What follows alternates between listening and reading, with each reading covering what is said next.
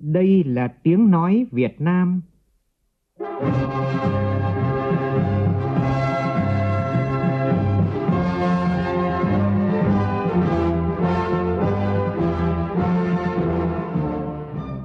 là tiếng nói Việt Nam, phát thanh từ Hà Nội, thủ đô nước Cộng hòa xã hội chủ nghĩa Việt Nam.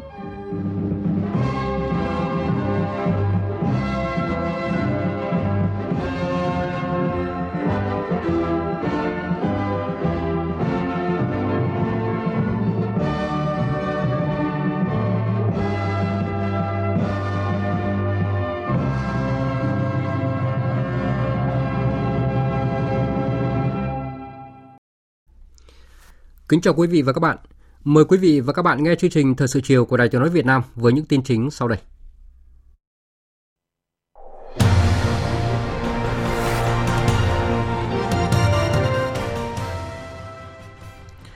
Thủ tướng Lào Sòn Say Sì Phan Đon đón và hội đàm với Thủ tướng Phạm Minh Chính.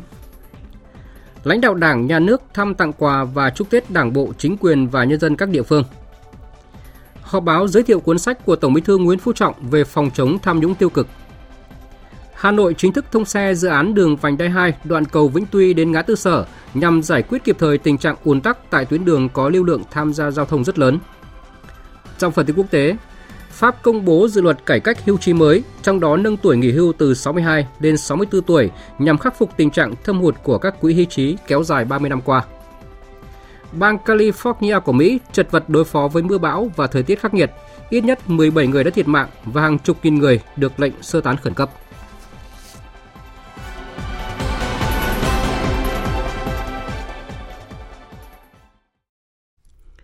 Bây giờ là nội dung chi tiết.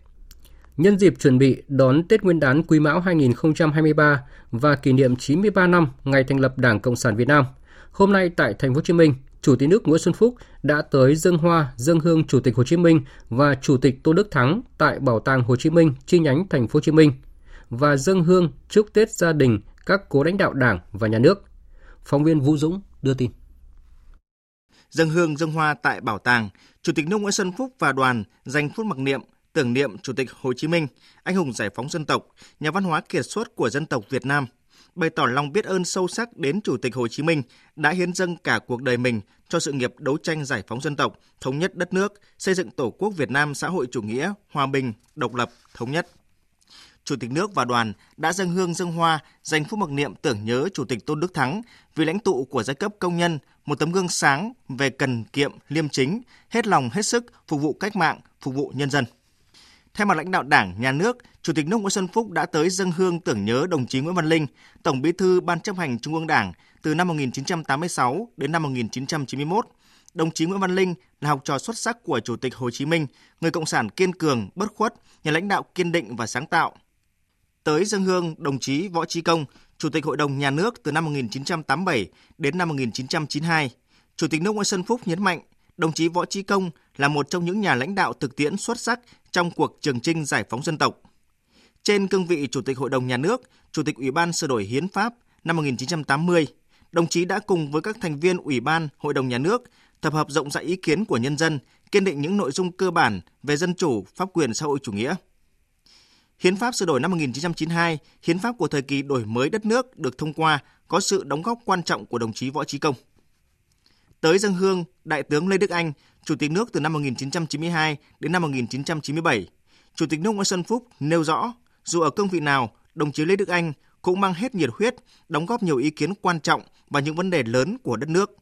Đồng chí không ngừng phấn đấu, học tập và làm theo tư tưởng đạo đức phong cách Hồ Chí Minh, cần kiệm liêm chính, trí công vô tư, luôn thể hiện rõ phẩm chất bộ đội cụ Hồ, giữ gìn sự đoàn kết, thống nhất trong Đảng, đặt lợi ích của Đảng, Tổ quốc và nhân dân lên trên hết. Thưa quý vị và các bạn, à, sáng nay, Thủ tướng Phạm Minh Chính và đoàn đại biểu cấp cao Việt Nam đã tới thủ đô Viêng Chăn, bắt đầu thăm chính thức nước Cộng hòa Dân chủ Nhân dân Lào và đồng chủ trì kỳ họp lần thứ 45 Ủy ban Liên Chính phủ Việt Nam Lào theo lời mời của Thủ tướng Chính phủ nước Cộng hòa Dân chủ Nhân dân Lào Sòn Say Sì Phan Đon. Lễ đón chính thức Thủ tướng Phạm Minh Chính được tổ chức trọng thể tại Phủ Thủ tướng ở thủ đô Viêng Chăn do Thủ tướng Sòn Say Sì Phan Đon chủ trì. Sau lễ đón, hai thủ tướng đã tiến hành hội đàm. Phóng viên Vũ Khuyên đưa tin. Trong không khí nồng ấm, thắm tình đồng chí anh em, Thủ tướng Chính phủ Phạm Minh Chính bày tỏ vui mừng lần đầu tiên thăm chính thức nước Cộng hòa Dân chủ Nhân dân Lào trên cương vị người đứng đầu chính phủ Việt Nam và là khách mời đầu tiên của Thủ tướng Sỏn Say Sìn Phan Đon. Cảm ơn Thủ tướng Sòn Say Sìn Phan Đon đã dành cho đoàn sự đón tiếp nồng hậu, trọng thị và chân tình, truyền lời thăm hỏi của Tổng Bí thư Nguyễn Phú Trọng, Chủ tịch nước Nguyễn Xuân Phúc, Chủ tịch Quốc hội Vương Đình Huệ tới đồng chí Sòn Say Sìn Phan Đon. Thủ tướng Chính phủ chúc mừng những kết quả thành tích Lào đã đạt được trong ứng phó với đại dịch COVID-19 và phục hồi phát triển kinh tế xã hội. Tin tưởng Lào sẽ tiếp tục thực hiện thành công các mục tiêu của kế hoạch phát triển kinh tế xã hội 5 năm lần thứ 9. Thủ tướng Phạm Minh Chính bày tỏ cảm ơn tình cảm trung thủy trong sáng, sự ủng hộ giúp đỡ trí tình của Đảng, Chính phủ và nhân dân Lào luôn dành cho Việt Nam. Thủ tướng Sỏn Say Sìn Phan Đon nhiệt liệt chào mừng Thủ tướng Phạm Minh Chính sang thăm chính thức. Trân trọng truyền lời thăm hỏi của Tổng Bí thư, Chủ tịch nước Thông Luông Sìn Sulit và Chủ tịch Quốc hội Say Sổm Phon Phôn Vì Hẳn tới lãnh đạo cấp cao Việt Nam.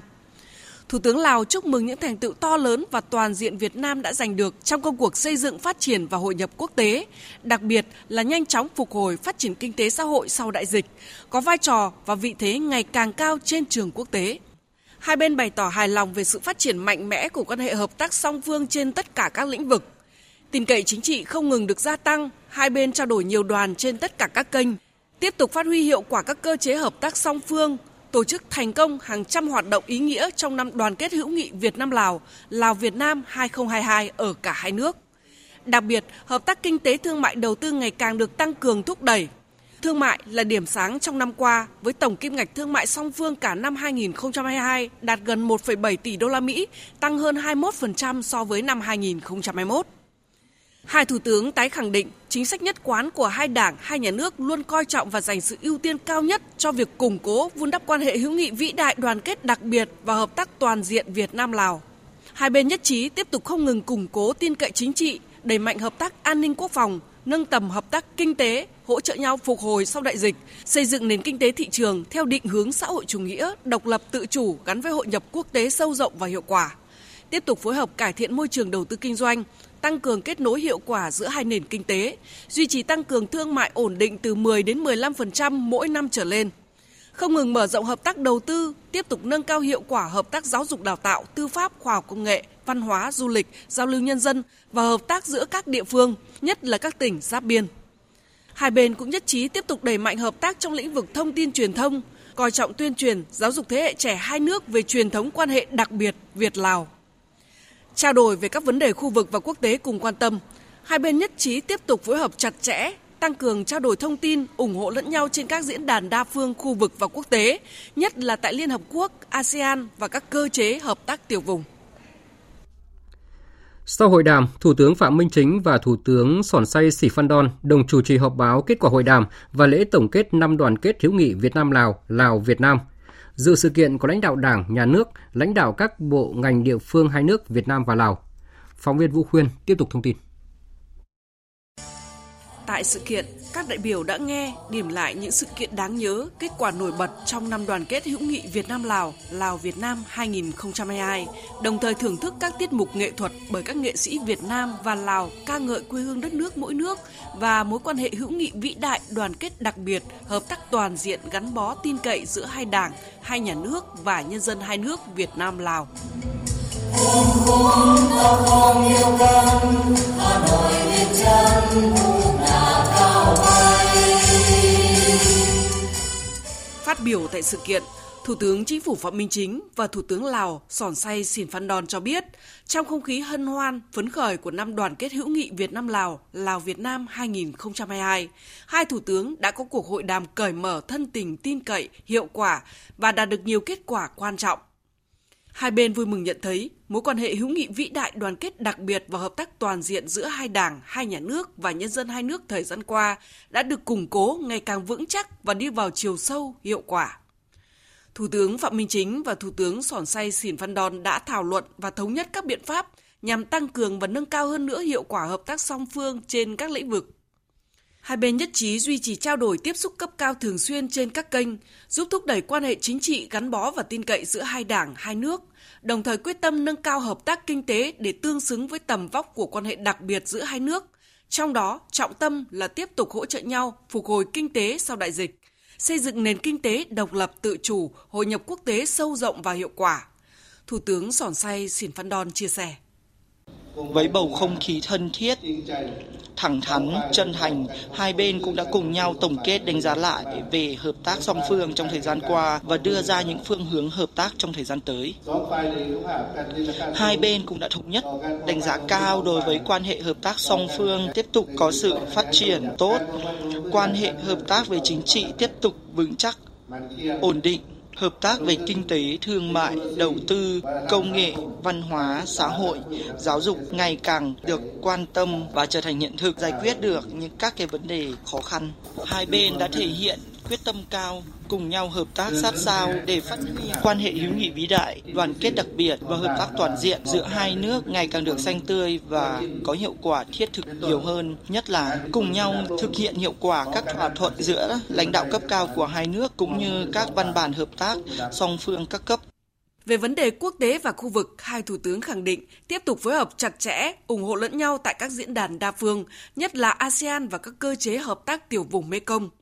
Việt Nam sẽ hết lòng ủng hộ Lào đảm nhận thành công các trọng trách quốc tế trong thời gian tới. Trong đó có việc đăng cai hội nghị cấp cao ACMEC lần thứ 10 trong năm 2023 và đảm nhiệm vai trò chủ tịch ASEAN IPA năm 2024. Ngay sau hội đàm, hai bên đã ký 10 văn kiện hợp tác quan trọng liên quan đến tài chính ngân hàng, giao thông vận tải, ngoại giao kinh tế, khoa học và công nghệ, công nghệ thông tin và truyền thông, giáo dục và đào tạo, y tế, tiếp tục tạo khuôn khổ quan trọng cho việc làm sâu sắc hơn quan hệ hợp tác giữa hai nước trong giai đoạn tới. Hai thủ tướng khẳng định, năm 2022, năm đoàn kết hữu nghị Việt Nam Lào, Lào Việt Nam 2022 có ý nghĩa hết sức quan trọng khi hai nước cùng kỷ niệm 60 năm ngày thiết lập quan hệ ngoại giao và 45 năm ngày ký hiệp ước hữu nghị và hợp tác, những dấu mốc lịch sử khắc sâu tình đoàn kết đặc biệt và mối quan hệ thủy chung mẫu mực giữa hai đất nước, hai dân tộc. Hai bên đã tổ chức nhiều hoạt động phong phú, đa dạng và rất có ý nghĩa, góp phần lan tỏa rộng rãi và giúp các tầng lớp nhân dân, đặc biệt là thế hệ trẻ hai nước, thấu hiểu và thấm nhuần sâu sắc hơn về sự gắn kết lịch sử giữa hai dân tộc, nhất là hành trình 60 năm từ khi hai nước thiết lập quan hệ ngoại giao, cùng vượt qua bao khó khăn gian khổ, chia ngọt sẻ bùi, sẵn sàng vì nhau mà hy sinh xương máu, không ngừng chung tay vun đắp cho tình đoàn kết đặc biệt trí nghĩa trí tình, có một không hai trong quan hệ quốc tế. Việt Nam và Lào, đúng như lời đồng chí Tổng Bí thư Nguyễn Phú Trọng, không chỉ là hai nước láng giềng mà là hai nước anh em đồng chí. Thủ tướng Phạm Minh Chính nhấn mạnh. Năm đoàn kết hữu nghị Việt Nam, Lào, Lào Việt Nam 2022 đã thành công rực rỡ, góp phần tạo không khí hân hoan,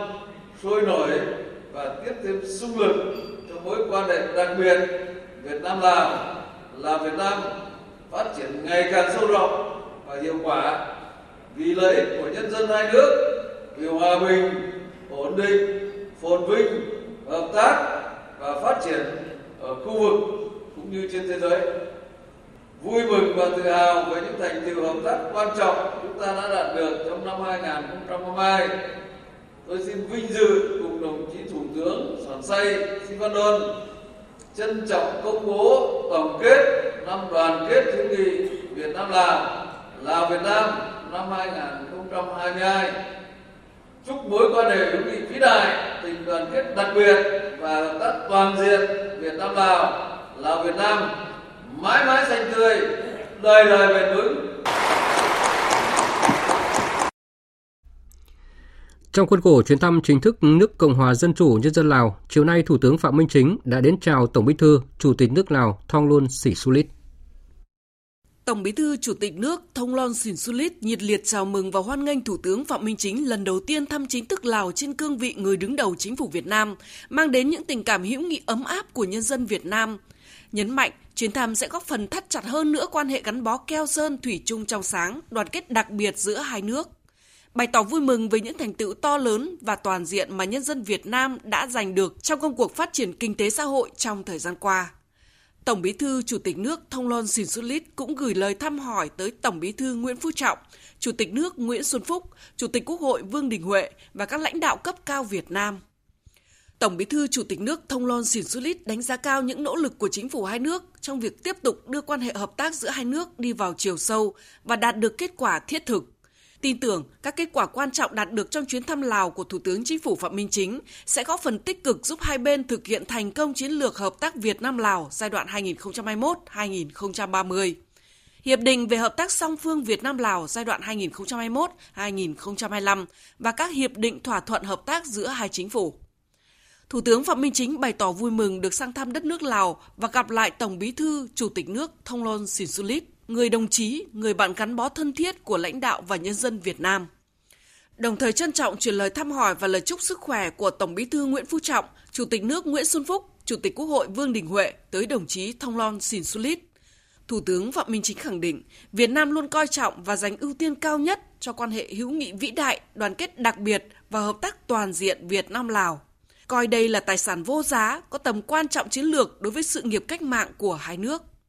Hai bên nhất trí phối hợp triển khai tốt các thỏa thuận cấp cao, tiếp tục phát huy cao độ truyền thống hợp tác gắn bó tin cậy giữa hai nước về chính trị quốc phòng an ninh, phối hợp chặt chẽ thúc đẩy triển khai có hiệu quả các thỏa thuận cấp cao, Tổng Bí thư Chủ tịch nước Thông Lon Xỉn Sulit cũng nhất trí hai bên tích cực phát huy các kết quả đã đạt được của năm đoàn kết hữu nghị hợp tác Việt Nam Lào, Lào Việt Nam 2022 để tiếp tục đẩy mạnh tuyên truyền về truyền thống quan hệ đặc biệt Việt Nam Lào, nhất là đối với các thế hệ trẻ hai nước.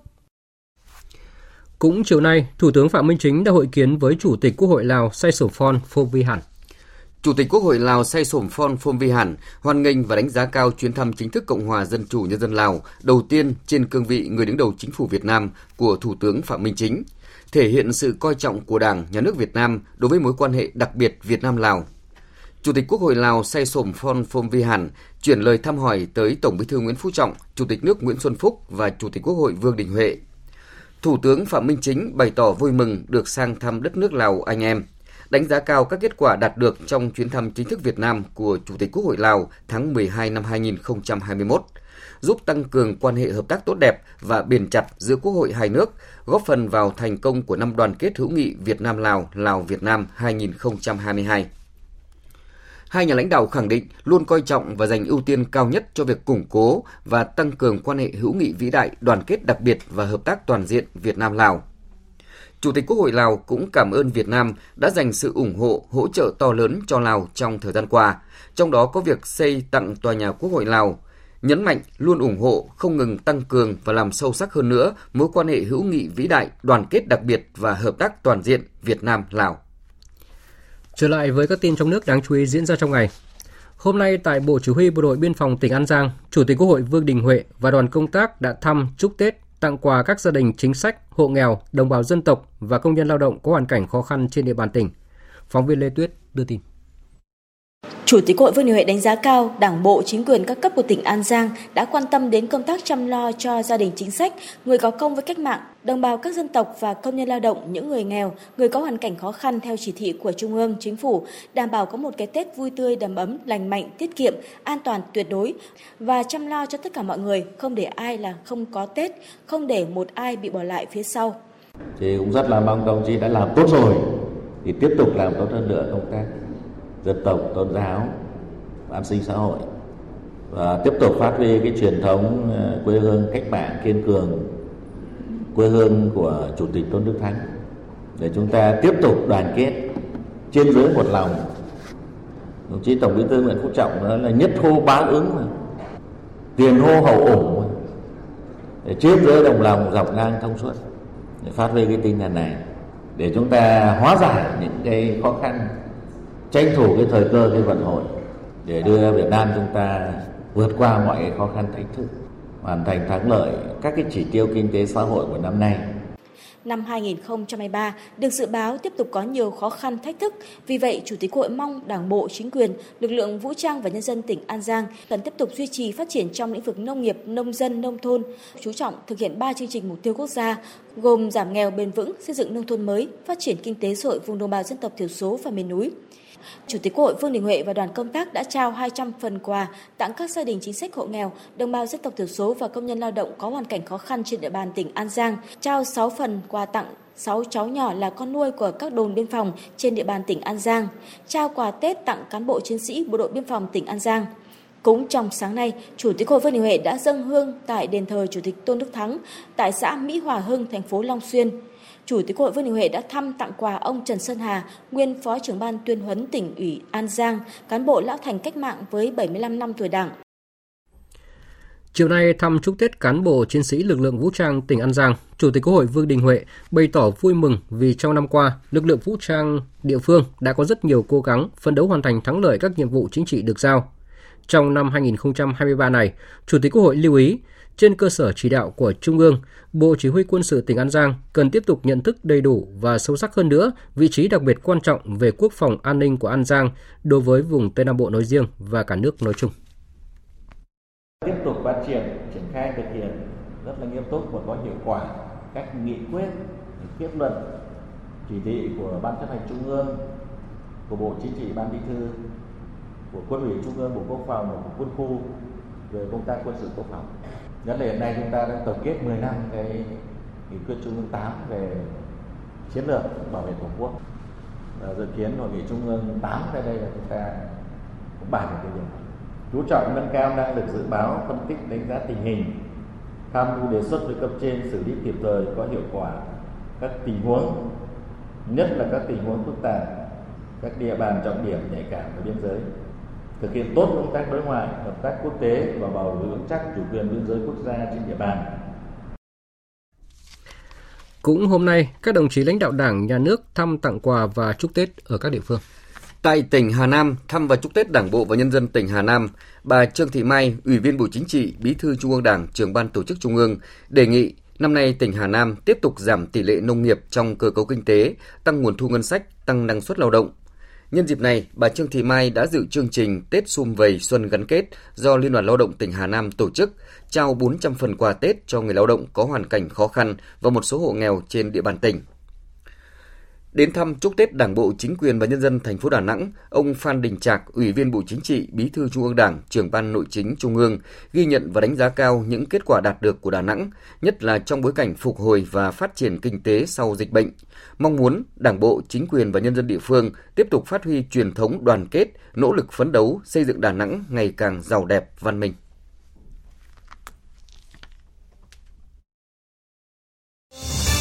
Thời sự VOV tin cậy, hấp dẫn.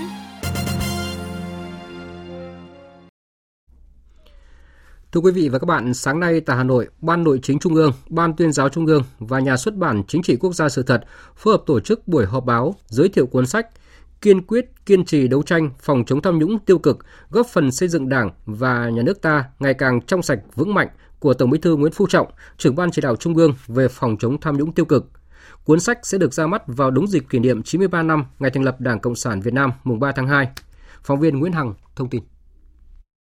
Cuốn sách kiên quyết kiên trì đấu tranh phòng chống tham nhũng tiêu cực, góp phần xây dựng Đảng và nhà nước ta ngày càng trong sạch vững mạnh của Tổng Bí thư Nguyễn Phú Trọng do Ban Nội chính Trung ương và Nhà xuất bản Chính trị Quốc gia sự thật phối hợp xuất bản, được hệ thống hóa từ sự chỉ đạo của đồng chí Tổng Bí thư trên cương vị người đứng đầu Đảng ta và trên cương vị trưởng ban chỉ đạo Trung ương về phòng chống tham nhũng tiêu cực thể hiện tư tưởng xuyên suốt, nhất quán của Đảng ta về công tác phòng chống tham nhũng tiêu cực, xây dựng chỉnh đốn Đảng, rèn luyện đạo đức, lối sống của cán bộ, đảng viên,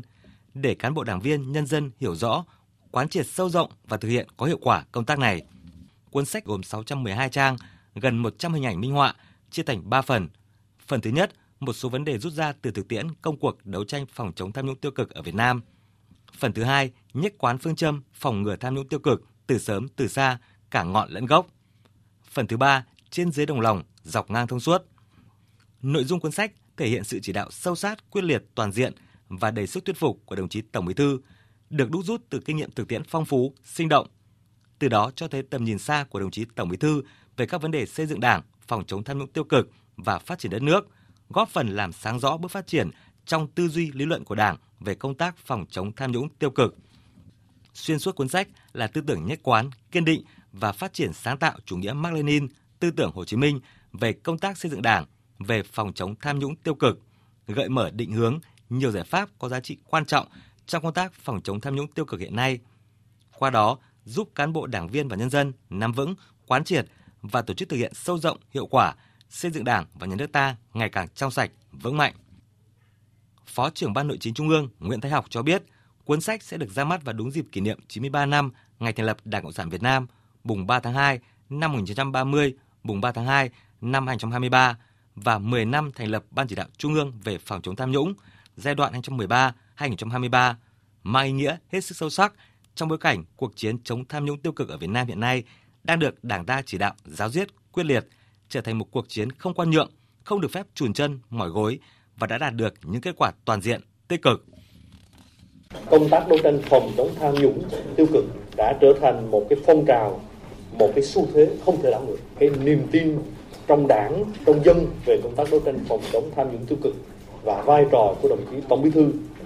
người đứng đầu của đảng ta là rất lớn. Đây là cái cơ sở để cho cái quá trình hình thành cuốn sách. Cái quá trình xây dựng đề cương, sưu tầm tài liệu là một cái quá trình mất rất nhiều thời gian. Cuốn sách là nói đánh giá chặng đường 10 năm, thế nhưng mà có những thông tin, có những tài liệu là cách đây 50 năm sẽ được đưa vào cuốn sách xem lại toàn bộ kết cấu của cuốn sách này cái tính logic cái tính khoa học và cái tính chặt chẽ của cuốn sách được thể hiện rất rõ trong từng phần chia sẻ về quá trình xuất bản cuốn sách của đồng chí Tổng Bí thư Nguyễn Phú Trọng, Giám đốc Tổng biên tập Nhà xuất bản Chính trị Quốc gia Sự thật Phạm Minh Tuấn cho biết, việc xuất bản cuốn sách thể hiện tư duy lý luận sâu sắc, sự uyên thâm về tri thức với thực tiễn phong phú, song lại gần gũi, có sức thuyết phục, lan tỏa mạnh mẽ tới các tầng lớp nhân dân. Do đó, đối với công tác tuyển chọn, biên tập, đòi hỏi phải tuyệt đối chính xác, kỹ lưỡng, bảo đảm tính khoa học và tính chính trị. Cuốn sách này thì đáp ứng cái mong đợi của nhiều tầng lớp nhân dân, từ cái lãnh đạo chiến lược lãnh đạo cao cấp cho đến những người mà lãnh đạo cấp cơ sở và là những nhân bình thường thì cũng sẽ tìm được ở trong những cuốn sách này những cái vấn đề mà mình quan tâm từ cái tầm mà chỉ đạo mang tính chất chiến lược mang tính lý luận như vấn đề trả lời nhận diện cái tham nhũng tiêu cực cái vấn đề nó rất là dễ hiểu và thuyết phục từ cái, cái sự chuẩn bị rất là chú đáo. Để ra mắt cuốn sách này thì tổ biên soạn cũng như tổ nghiên cứu. Sau thời gian làm việc mà nghiêm túc tích cực với tinh thần trách nhiệm cao nhất cuốn sách đã được hoàn thành. Cuốn sách sẽ được ra mắt giới thiệu, tuyên truyền đến đông đảo cán bộ đảng viên và các tầng lớp nhân dân. Đây sẽ là tài liệu nghiên cứu có giá trị, bổ ích, củng cố niềm tin, tạo sự đồng thuận của nhân dân và cải thống chính trị trong công cuộc đấu tranh phòng chống tham nhũng tiêu cực, góp phần xây dựng Đảng ta, nhà nước ta ngày càng trong sạch, vững mạnh, đáp ứng yêu cầu của sự nghiệp cách mạng và xứng đáng với niềm tin, sự mong đợi của nhân dân. Bên cạnh việc xuất bản sách giấy truyền thống nhằm góp phần lan tỏa sâu rộng ý nghĩa nội dung sách, nội dung cuốn sách, nhà xuất bản Chính trị Quốc gia sự thật cũng xuất bản bản điện tử cuốn sách cung cấp cho bạn đọc miễn phí trên trang stbook.vn. Viện Hàn lâm Khoa học Xã hội Việt Nam hôm nay tổ chức lễ công bố quyết định của Thủ tướng Chính phủ bổ nhiệm ông Phan Chí Hiếu, Thứ trưởng Bộ Tư pháp, giữ chức Chủ tịch Viện Hàn lâm Khoa học Xã hội Việt Nam. Phó Thủ tướng Lê Minh Khái dự buổi lễ. Phóng viên Phương Thoa đưa tin. Thay mặt Chính phủ, Thủ tướng Chính phủ trao quyết định bổ nhiệm cho đồng chí Phan Chí Hiếu, tân Chủ tịch Viện Hàn lâm Khoa học Xã hội Việt Nam. Phó Thủ tướng Lê Minh Khái đề nghị Đồng chí Chủ tịch Viện Hàn lâm Khoa học Xã hội Việt Nam thì cần tập trung là phải nâng cao chất lượng của đội ngũ nhà nghiên cứu, tập trung nguồn nhân lực, bồi dưỡng các chuyên gia hàng đầu, những cái trụ cột cho khoa học xã hội nước nhà. Thứ hai là việc đào tạo bồi dưỡng là phải đi vào thực chất, chú trọng đến các cái tri thức khoa học, kỹ năng làm việc cũng như là phẩm chất đạo đức, ý thức trách nhiệm, phải duy trì phát huy cái môi trường dân chủ, công khai minh bạch, đoàn kết, phải tăng cường cái mối quan hệ hợp tác nghiên cứu với các cái bộ ngành trung ương và các tỉnh thành phố trong cả nước đồng thời thúc đẩy mạnh mẽ hội nhập quốc tế khẳng định cái vị thế của Việt Nam. Phát biểu nhận nhiệm vụ, tân Chủ tịch Viện Hàn lâm Khoa học Xã hội Việt Nam Phan Chí Hiếu bày tỏ cảm ơn lãnh đạo Đảng, Nhà nước, Chính phủ đã tin tưởng giao đảm nhiệm trọng trách mới và khẳng định sẽ nỗ lực hết mình không ngừng học hỏi, kế thừa những thành tựu vẻ vang của Viện và các thế hệ lãnh đạo tiền nhiệm. Chuyển sang các tin đáng chú ý khác, Sáng nay, Ủy ban dân thành phố Hà Nội tổ chức khánh thành thông xe tuyến đường vành đai 2 đoạn từ cầu Vĩnh Tuy đến ngã tư Sở, bao gồm cả tuyến đường bộ trên cao và phần mở rộng dưới thấp. Dự án là một trong những công trình giao thông trọng điểm của thành phố Hà Nội giai đoạn 2016-2021 được triển khai trong giai đoạn 2021-2025 đi qua 4 quận là Hai Bà Trưng, Đống Đa, Thanh Xuân và Hoàng Mai. Phóng viên Huy Lam thông tin. Sau gần 5 năm thi công, dự án đường vành đai 2 của thành phố Hà Nội với tổng mức đầu tư gần 10.000 tỷ đồng đã chính thức thông xe. Trong đó, hợp phần đường dưới thấp có quy mô 8 đến 10 làn xe, rộng 53,5 đến 63,5 m. Hợp phần trên cao có chiều dài hơn 5 km, gồm cầu chính và cầu dẫn kết nối với tuyến đường bên dưới. Dự án nằm trong kế hoạch hoàn thiện toàn bộ đường vành đai 2 của thành phố Hà Nội, góp phần phân bổ lưu lượng giao thông giữa các khu vực, giảm ùn tắc giao thông, đặc biệt trong khu vực đô thị trung tâm. Ông Nguyễn Việt Quang, Phó Chủ tịch Hội đồng Quản trị kiêm Tổng Giám đốc Tập đoàn Vingroup đại diện chủ đầu tư cho biết. Mặc dù gặp rất nhiều khó khăn vướng mắc do mặt bằng thi công chật hẹp, tổ chức giao thông phức tạp, phải thực hiện di chuyển nhiều hệ thống công trình, ngầm nổi cùng những khó khăn do ảnh hưởng của dịch bệnh COVID-19. Nhưng với nỗ lực và cố gắng của toàn đội ngũ, công trình đã được hoàn thành, đảm bảo tiến độ, an toàn, chất lượng và mỹ quan đô thị. Theo ông Dương Đức Tuấn, Phó Chủ tịch Ủy ban nhân dân thành phố Hà Nội, dự án đường vành đai 2 khi đi vào hoạt động sẽ khắc phục tình trạng ùn tắc giao thông trên tuyến đường, tạo sự thông suốt, thuận lợi cho người và phương tiện khi lưu thông trên tuyến, gia tăng phát triển sản xuất kinh doanh, dịch vụ của người dân trong khu vực, đồng thời góp phần giải quyết những vấn đề cấp bách về giao thông đô thị và hoàn thiện theo quy hoạch một trong những tuyến đường vành đai nội đô quan trọng trong hệ thống hạ tầng giao thông khung của thành phố. Việc hoàn chỉnh vành đai 3 và nay là vành đai 2 của thành phố tạo điều kiện thuận lợi để thành phố tiếp tục đầu tư xây dựng hoàn thành các vành đai 2,5, 3,5 và đặc biệt là vành đai 4 đang được triển khai đồng bộ chuẩn bị đầu tư dự án. Hôm nay ga Sài Gòn, Thành phố Hồ Chí Minh bắt đầu tấp đập người dân về quê ăn Tết. Ai ai cũng háo hức mong chờ đến giờ lên tàu để về quê. Phản ánh của phóng viên Hà Khánh thường trú tại Thành phố Hồ Chí Minh. Hôm nay 20 tháng Chạp, ga Sài Gòn có 14 đoàn tàu rời bến với trung bình 550 khách một tàu đi về các ga từ miền Trung tới Hà Nội. Tuy số đoàn tàu bắt đầu tăng nhưng chưa quá đông nên tình hình phục vụ ổn định, hệ thống cổng soát vé tự động tại ga hoạt động trơn tru, hành khách có vé nhanh chóng được vào trong để lên tàu khi đến giờ. Khu vực ga và bàn hướng dẫn luôn có nhân viên ngành đường sắt túc trực để hỗ trợ người dân. Bà Nguyễn Thị Ba đi tàu về Đà Nẵng để về quê ở Quảng Nam có mặt trước giờ tàu đến 2 tiếng cho biết. Cô vô đây đi làm, tranh thủ về sớm đặng dọn dẹp nhà cửa để đón Tết. Đi ra đây bằng à, taxi thì ra sớm thì mình yên tâm hơn chứ mình ở nhà lỡ là trễ tàu nó đâu có đợi mình được đâu. Đa phần mọi người đều hào hứng vui vẻ vì sắp được về quê đón Tết cùng người thân gia đình. Chị Huỳnh Thị Ánh Nguyệt, ngụ quận 12, đi về Quảng Ngãi cùng với con trai, nói. Lâu lắm rồi em mới được ra ga về quê nên hôm nay em thấy mọi người rất là háo hức và rất là mong đợi cái Tết. Nên là em cũng mong muốn là được à, gặp ba mẹ và các em của em sớm. Dạ mua vé thì cũng dễ dàng, em thì em mua online rồi xong rồi em ra em lấy vé thôi chứ không có phải là em đứng phải chờ. Hôm nay em mua vé dễ lắm.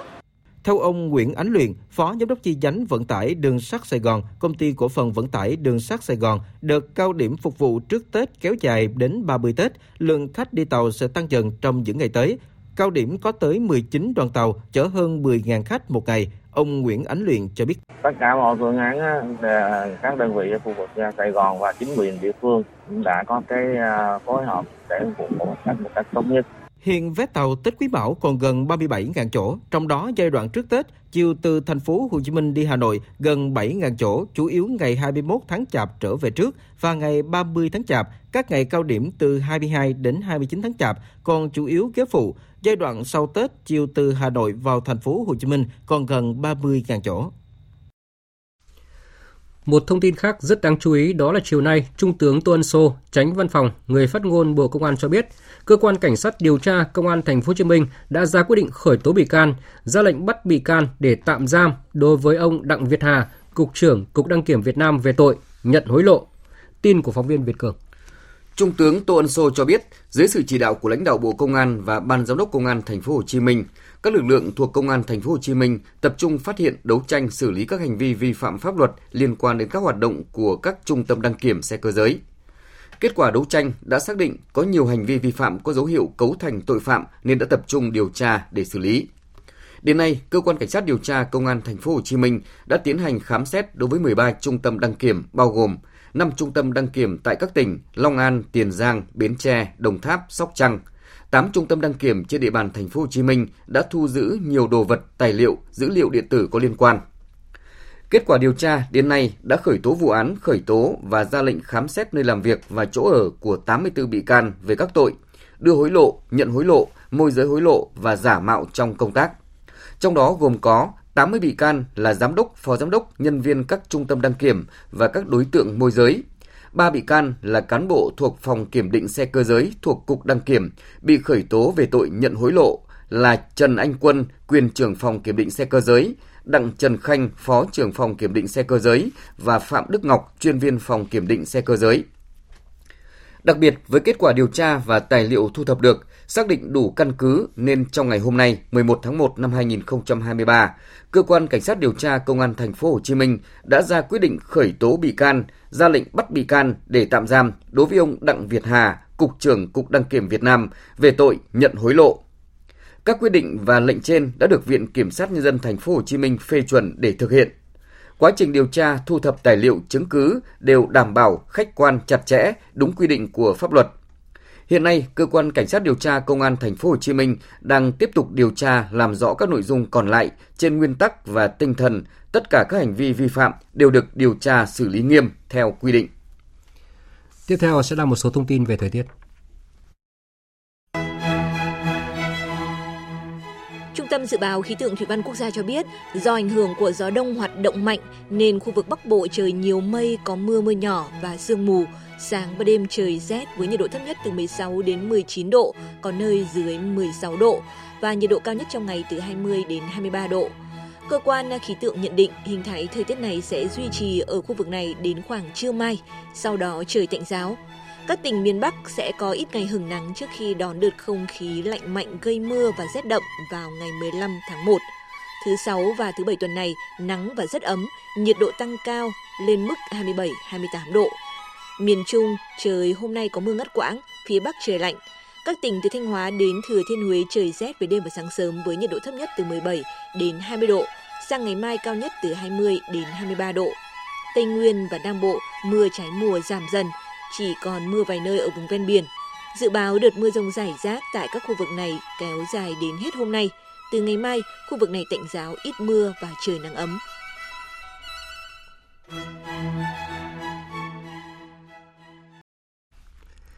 Mời quý vị và các bạn nghe tiếp chương trình với phần tin thế giới. Tại hội nghị thượng đỉnh các nhà lãnh đạo Bắc Mỹ, lãnh đạo các nước Mỹ, Canada và Mexico đã công bố hàng loạt cam kết nhằm thúc đẩy hợp tác kinh tế thương mại trong khu vực và giải quyết các bất đồng liên quan đến an ninh năng lượng, di cư, sản phẩm nông nghiệp và ô tô. Đây cũng là hội nghị thượng đỉnh thứ hai được tổ chức kể từ khi Tổng thống Mỹ Joe Biden nhậm chức vào đầu năm 2021. Phóng viên Đài tiếng nói Việt Nam thường trú tại Mỹ đưa tin. Theo thông cáo báo chí của Nhà Trắng, Tổng thống Mỹ Joe Biden, Tổng thống Mexico López Obrador và Thủ tướng Canada Justin Trudeau đã đưa ra nhiều cam kết quan trọng. Trong số đó, nổi bật nhất là cam kết thúc đẩy hợp tác trong ngành công nghiệp chất bán dẫn, lĩnh vực đang bị các công ty châu Á thống trị.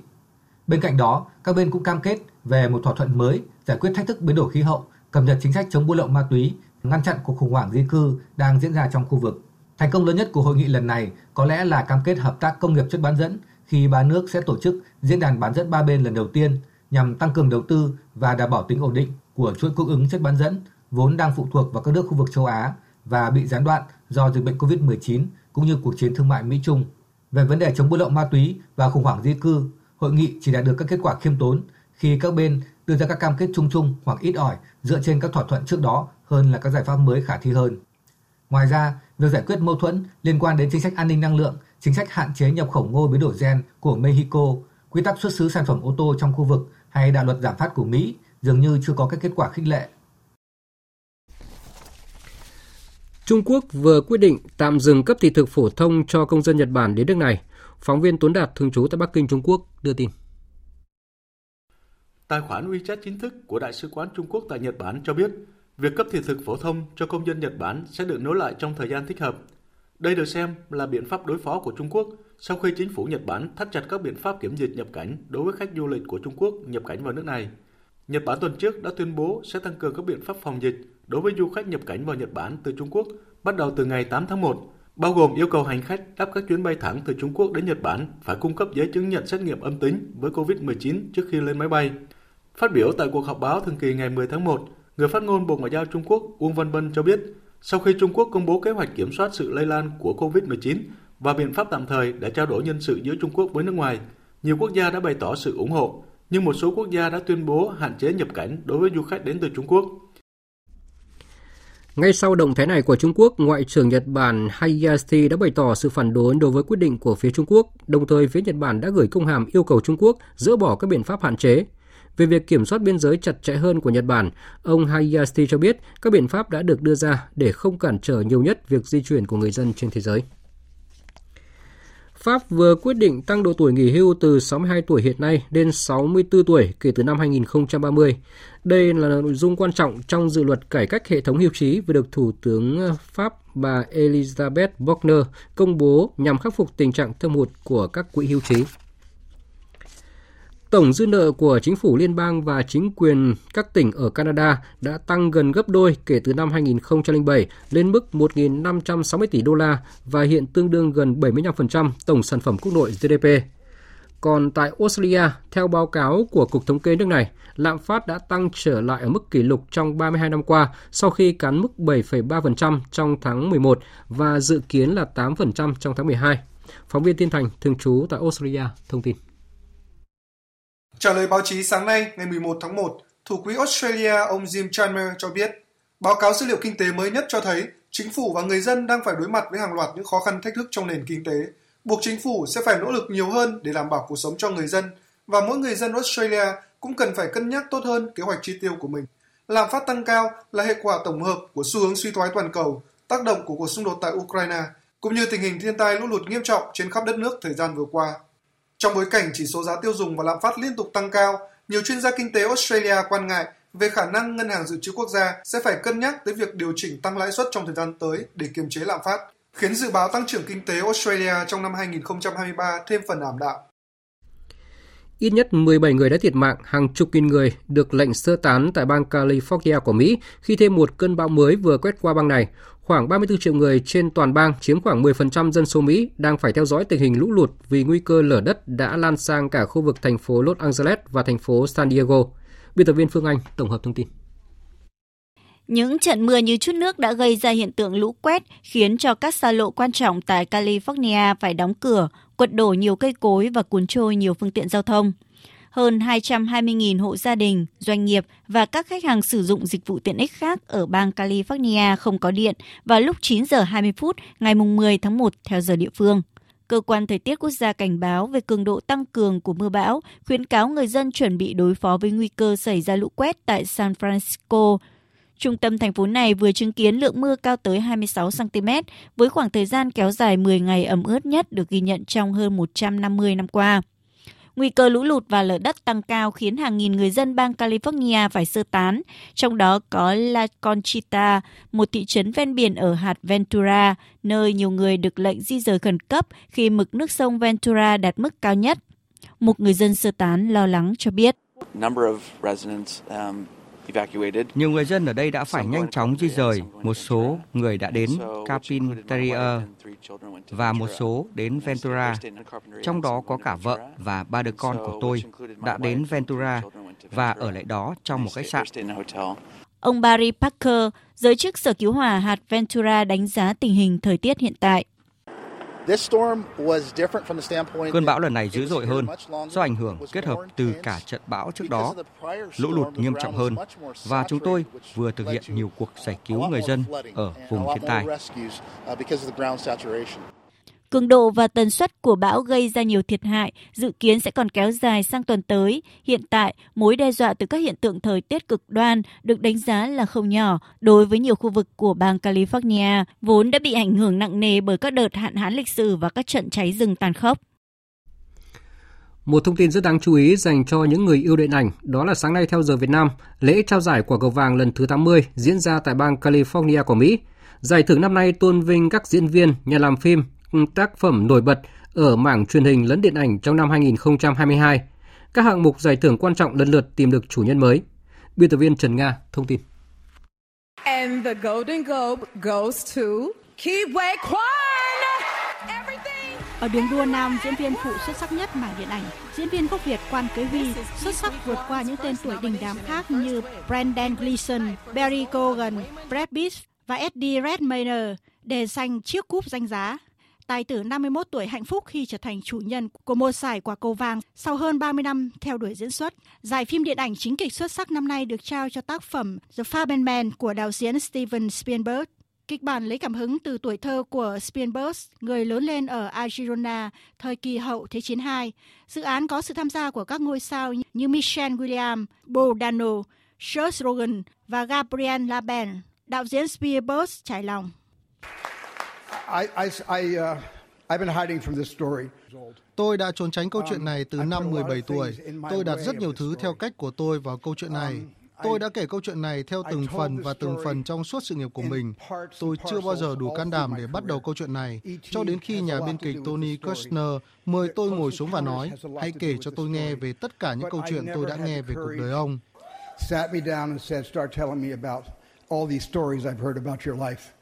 Nam diễn viên Hollywood Eddie Murphy, 61 tuổi, được trao giải thành tựu trọn đời.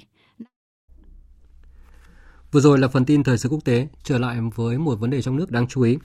Thưa quý vị và các bạn, cảnh sắc nên thơ, mùa nước nổi, ẩm thực độc đáo vùng lòng hồ cùng nhịp sống sôi động của người dân vùng tái định cư Thủy Điện Sơn La sau gần 20 năm nhường ruộng vườn, nhà cửa của mình vì dòng điện của Tổ quốc. Tất cả đã tạo nên một bức tranh ấm áp miền Sơn Thủy hữu tình ở huyện Quỳnh Nhai, tỉnh Sơn La.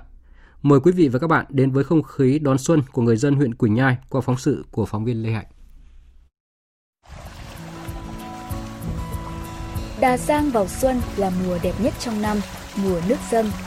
Những bãi bồi phù sa đều chìm trong lòng hồ, chỉ còn sông nước mênh mông, trong xanh như ngọc bích, tạo nên bức tranh sơn thủy hữu tình. Ngược dòng thời gian, cách đây gần 20 năm, ở huyện Quỳnh Nhai đã thực hiện cuộc đại di dân để xây dựng công trình nhà máy thủy điện Sơn La, nhà máy thủy điện lớn nhất Việt Nam và khu vực Đông Nam Á thời điểm đó. 8.435 hộ dân được di chuyển ra khỏi vùng ngập lòng hồ thủy điện, bằng 2 phần 3 khối lượng công tác di dân trong toàn tỉnh. Vì dòng điện của Tổ quốc, ông Lò Văn Khặn, xã Trường Bằng, cũng như bao người dân địa phương khi ấy đã nhường đất, nhường ruộng để xây dựng công trình. Di vén tới vị trí cao hơn, ngay cạnh lòng hồ với bao lo lắng, băn khoăn. Thế nhưng, diện tích mặt nước mênh mông cũng tạo ra những sinh kế mới. Ông Khặn là hộ đầu tiên ở Trường Bằng được nhà nước hỗ trợ thí điểm xây dựng mô hình nuôi cá lồng trên lòng hồ thủy điện. Lúc uh, di chuyển thì cũng là mới mới được gia đình chúng tôi cũng buôn khuôn. Uh, đi ở mới thì sợ là không ổn định. Vừa là nước lên thì đời sống làm thế nào. Nhưng mà bây giờ thì có đồng hồ này thì cũng thoải mái rồi. So với ờ, trồng trọt thì ờ, nuôi cá lồng với ờ, bó lèn để khả quan hơn thì tổng thu nhập nó cao hơn. Gia đình tôi có là 100 lồng. Mỗi năm thì 12 đến 15 tấn cá nhà tôi bán thì, thì bây giờ năm nay thì cũng thu nhập trừ chi phí thì 6 đến 800 triệu một năm. Cũng giống như ông Khặn, bàn tay vốn chỉ quen làm ruộng, trồng ngô, trồng sắn của anh Lò Văn Sơn, xã Trường Ơn, này đã dày dặn kinh nghiệm nuôi cá trên lòng hồ. Anh Sơn đang sở hữu 30 lồng cá. Cuộc sống mới trên vùng đất tái định cư cũng ngày một khấm khá hơn. Hồi xưa thì gia đình tôi ở Trường Bằng, di chuyển thì lại chuyển vào trong Trường Ơn này. Ở đây đất đai thì không có rồi thì bây giờ mình bám sông bám hồ thì nuôi cá thì cũng được. Ủy ban dân huyện khuyến khích nuôi à, thủy sản, được hướng dẫn tận tình tập huấn kỹ thuật.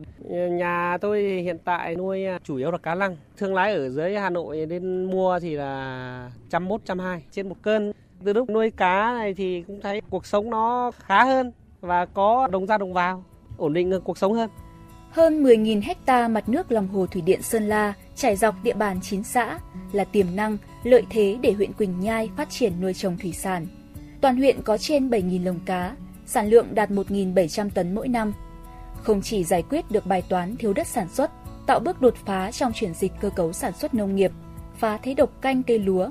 Quỳnh Nhai còn có những sản phẩm độc đáo, mang đậm thương hiệu vùng lòng hồ. Trong đó phải kể đến cá tép dầu đạt tiêu chuẩn ô cốp 4 sao, chả cá sông Đà đạt ô cốp 3 sao. Đà Giang mùa nước nổi trở thành điểm hẹn hấp dẫn với những ai muốn trải nghiệm biển xanh trong lòng núi.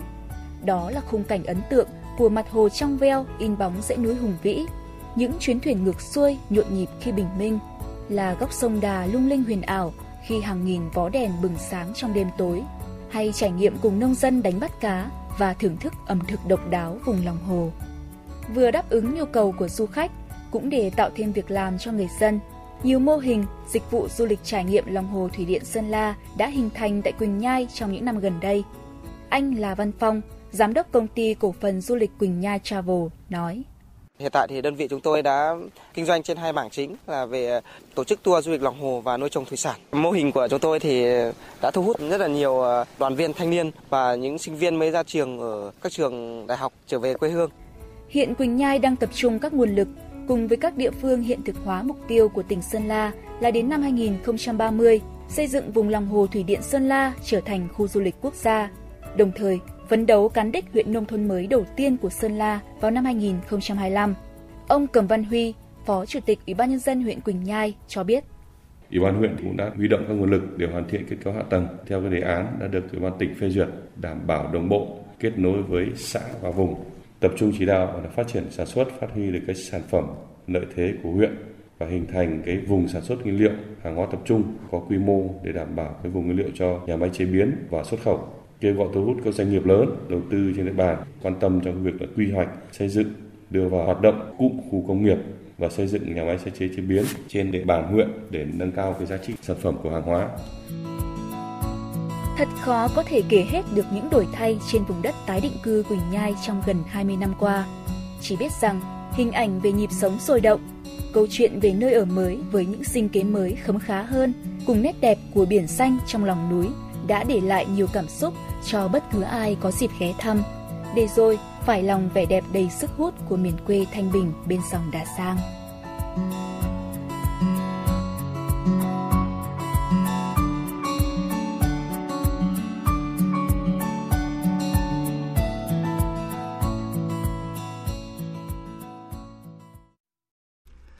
Phóng viên Đài tiếng nói Việt Nam à, vừa giúp quý vị hòa mình vào à, không khí chuẩn bị đón Tết Nguyên đán cùng với người dân của huyện Quỳnh Nhai, tỉnh Sơn La, vùng tái định cư Thủy điện Sơn La cách đây gần 20 năm. Còn bây giờ, chương trình thời sự chiều nay sẽ tiếp tục với trang tin thể thao.